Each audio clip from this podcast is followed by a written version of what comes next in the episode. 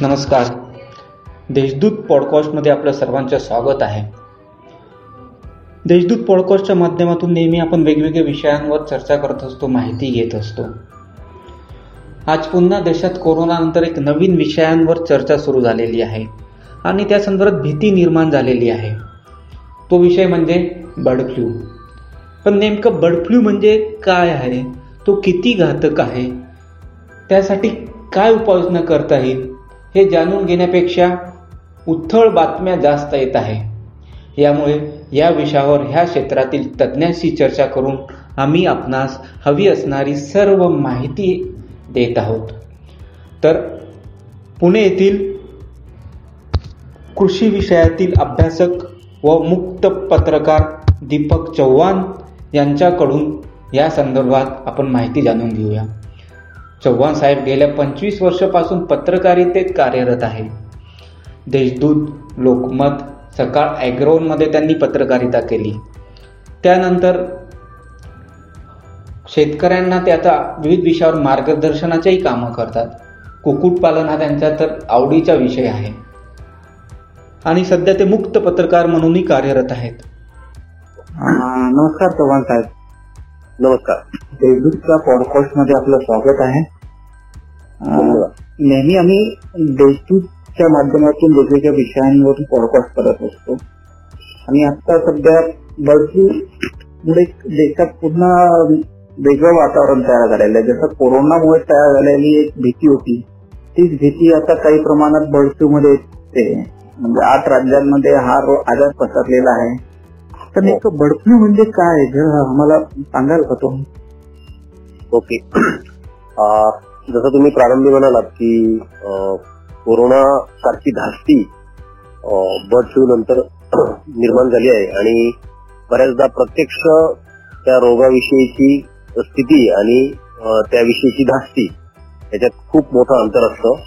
तर सर्वप्रथम मला असं वाटतं की धास्ती किंवा काल्पनिक भीती ही दूर झाली पाहिजे. तर त्या अनुषंगाने बर्ड फ्लू आणि त्याचे जे स्ट्रेन्स आहेत तर जागतिक आरोग्य संघटनेने यापूर्वी वा- वेळोवेळी बर्ड फ्लू चा जो प्रसार आहे त्या संदर्भात अतिशय आग्रही भूमिका घेऊन त्या त्या देशांना बर्ड फ्लूचा जर एखादी नोंद सापडली तर त्या संदर्भात त्या देशाने काय काय उपाययोजना केल्या पाहिजेत त्याच्या गाईडलाईन्स त्यांनी दिलेल्या आहेत. आणि त्यातली गाईडलाईन्स असे की मीडि- मीडियाला जाऊन सांगायला पाहिजे सर्वप्रथम की अशी अशी केस रजिस्टर झालेली आहे.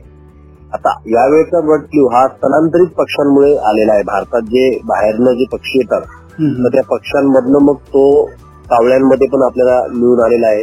जसं तुम्ही मगाशी म्हणालात की आठ राज्यांमध्ये म्हणजे पॅन इंडिया आणि सर्वदूर त्याच्या नोंदी आढळल्या आहेत. तर बर्ड फ्लू हा थेट बर्ड फ्लूचा जो शिरकाव आहे तर तो थेट माणसांमध्ये होत नाही तर त्याला मध्ये एक होस्ट लागतो. म्हणजे मध्ये जर समजा एखादा प्राणी असेल तर त्या प्राण्यामधनं माणसात त्याचा शिरकाव होण्याच्या नोंदी आहेत. हा एक मुद्दा. दुसरा बर्ड फ्लू पक्ष्यांमध्ये आता आपल्याकडे अंडी आणि चिकन ज्या पद्धतीने आपल्या खानपानच्या पद्धती आहेत तर त्या एवढ्या उच्च तापमानाला जर त्याचं बॉईल केल्यामुळे तर तो डायरेक्ट तसा माणसांमध्ये येत नाही जे आहारामधनं. आणि दुसऱ्या बाजूला पोल्ट्री उद्योगाकडनं ते जे पक्षी आहेत पोल्ट्री पक्षी तर ते आपल्याकडे बंदिस्त स्वरूपाची फार्मिंग आहे. त्यामुळे मायग्रेटरी बर्डचा डायरेक्ट तसा समावेश त्याच्यात येत नाही. आणि दुसरं त्यांचं जे न्यूट्रिशन असतं ते आहार तज्ञांकडनं नियमित केलं जातं. आणि पॅथॉलॉजिस्ट किंवा वेटरनरियन डॉक्टर्स कडनं आजाराचं देखभाल आणि या सगळ्या गोष्टी पाहिल्या जातात. त्यामुळे तसा आपल्याकडे कमर्शियल पोल्ट्रीतला बर्ड हा सुरक्षित आहे. आणि बर्ड फ्लू हा जसं मगाशी म्हटल्याप्रमाणे वेगवेगळ्या पक्ष्यांमध्ये येऊ शकतो. आणि जसं आता स्थलांतरित पक्ष्यांमधून तो बदकांमध्ये आढळला. कावळ्यांमध्ये मोठ्या प्रमाणावर नोंदी सापडल्या आहेत. त्यामुळे सिरियस तो आहे त्याचा जो ट्रेन आहे तो अतिशय सिरियस मानला जातो त्याची जी काही सिरीज आहे. तर त्यामुळे त्या संदर्भात काळजी घेणं गव्हर्नमेंट बॉडीजला हे आवश्यक आहे.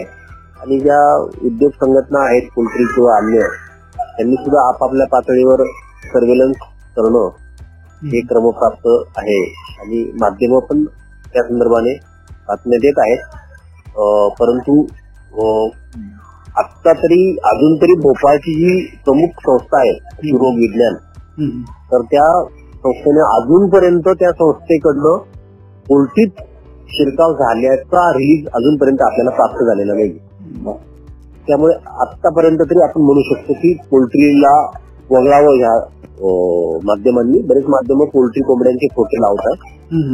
त्याला तुम्हालाही माहिती आहे की दोन हजार सहा आणि दोन हजार चारच्या बर्ड फ्लूची पार्श्वभूमी आहे. परंतु यावेळची केस मला असं वाटतं की माध्यमांनी सुद्धा थोडासा जसं तुम्ही एक पुढाकार घेतलाय या संदर्भात. चांगली माहिती वस्तुनिष्ठ माहिती यावी तसा एक थोडा पुढाकार घेणं मला असं वाटतं गरजेचं. म्हणजे पक्षी आणि कोंबडींवर जो फ्लू तो वेगवेगळ्या प्रकारचा तो एकच प्रकारचा आहे बर्ड फ्लूची जी सिरीज आहे ती आपण बघा एच एच ने सुरू होते. तर त्याच्यात तीन चार प्रकारचे विषाणू आहेत. त्यातले अलीकडचे काही काही म्हणजे त्याचा आता मला एक्झॅक्ट त्याचा नंबर नाही तर H N H one N eight अशा काही सिरीज आहेत. मी थोडंसं प्रोनाऊन्समध्ये चुकलो असेल पण त्या सिरीज मधले one two three four five असे जे काही सिरीज आहेत त्यांच्या. तर हा हा गंभीर आहे हे नक्कीच. कारण कुठल्याही विषाणू जसं इन्फ्लुएन्झा आपल्याकडे कोरोना. कुठलाही विषाणू हा आपल्या सिव्हिल सोसायटीसाठी. तसा घातकच आहे. आणि हाही विषाणू बद्दल काही शंका असण्याचं कारण नाही की याच्यातही खूप प्रकार आहे. आणि या संदर्भामध्ये जसं जागृती किंवा आपण केअर करणं हे सावध राहणं हे गरजेचं आहे. सांगितलं खरं तर चिकन किंवा अंडी आपण उच्च तापमानामध्ये बॉईल करून ते खातो.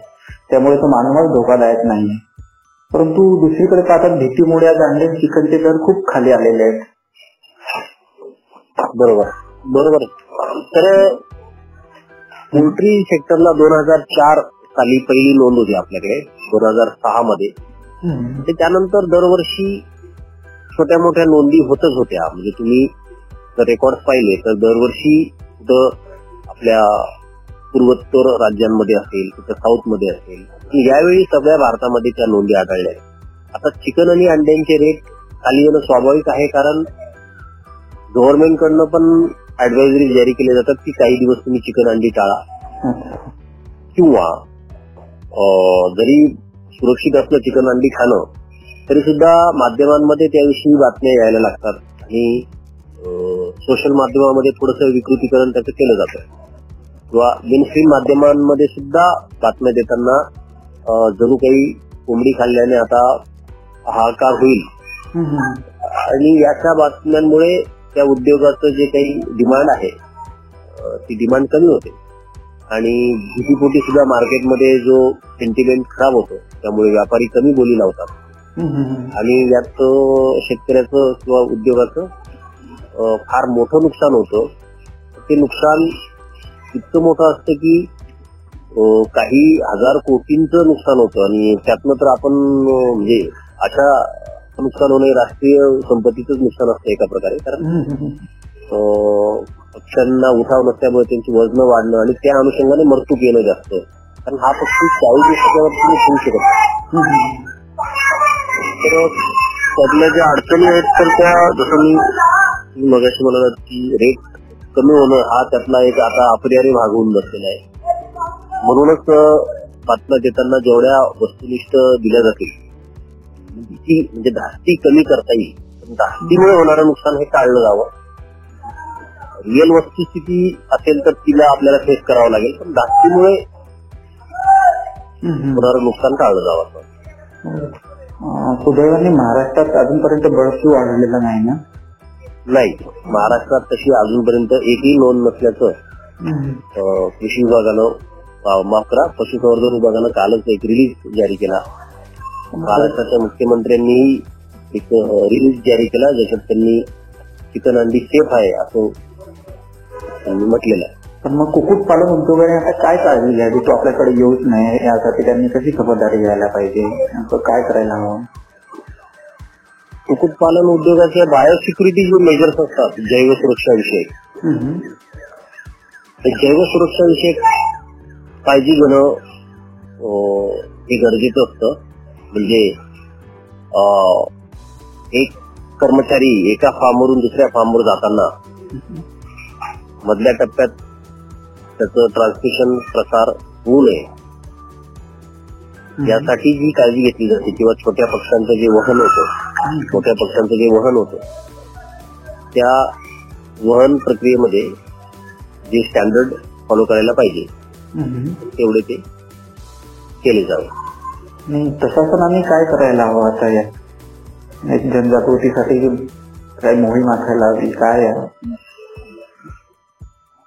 प्रशासन खरं म्हणजे प्रशासनाने सर्वप्रथम एक माध्यमांसाठी आणि सामान्य नागरिकांसाठी एक सर्वप्रथम माहिती कक्ष तयार करायला पाहिजे असं माझं मत आहे. आणि लोकांना जिल्हा अगदी जिल्हा पातळीवर सुद्धा एक बेस करायला पाहिजे. आणि लोकांना खरी माहिती त्यातनं उपलब्ध कशी होईल. आणि त्या अकॉर्डिंग म्हणजे आजपर्यंत बर्ड फ्लूचा मानवी प्रसार झालेला नाही भारतामध्ये आहे. हा. त्यामुळे अं, तेवढी काळजी घेतली गेली पाहिजे प्रशासनाकडनं की जास्तीपासून नुकसान होणार नाही समाजाचं याची काळजी प्रायोरिटीने घ्यायची केंद्र सरकारने एक कंट्रोल रूम तयार करून सगळीकडे लक्ष ठेवलेले पण राज्यात अजून तसं काही उपाययोजना केलेली नाही ना? राज्यात अजूनपर्यंत नोंद न आढळल्यामुळे तशी उपाययोजना केलेली नसावी असं वाटतं. धन्यवाद तुम्ही खूप. महत्त्वपूर्ण आणि सखोल माहिती आमच्या श्रोत्यांना दिली. धन्यवाद. धन्यवाद.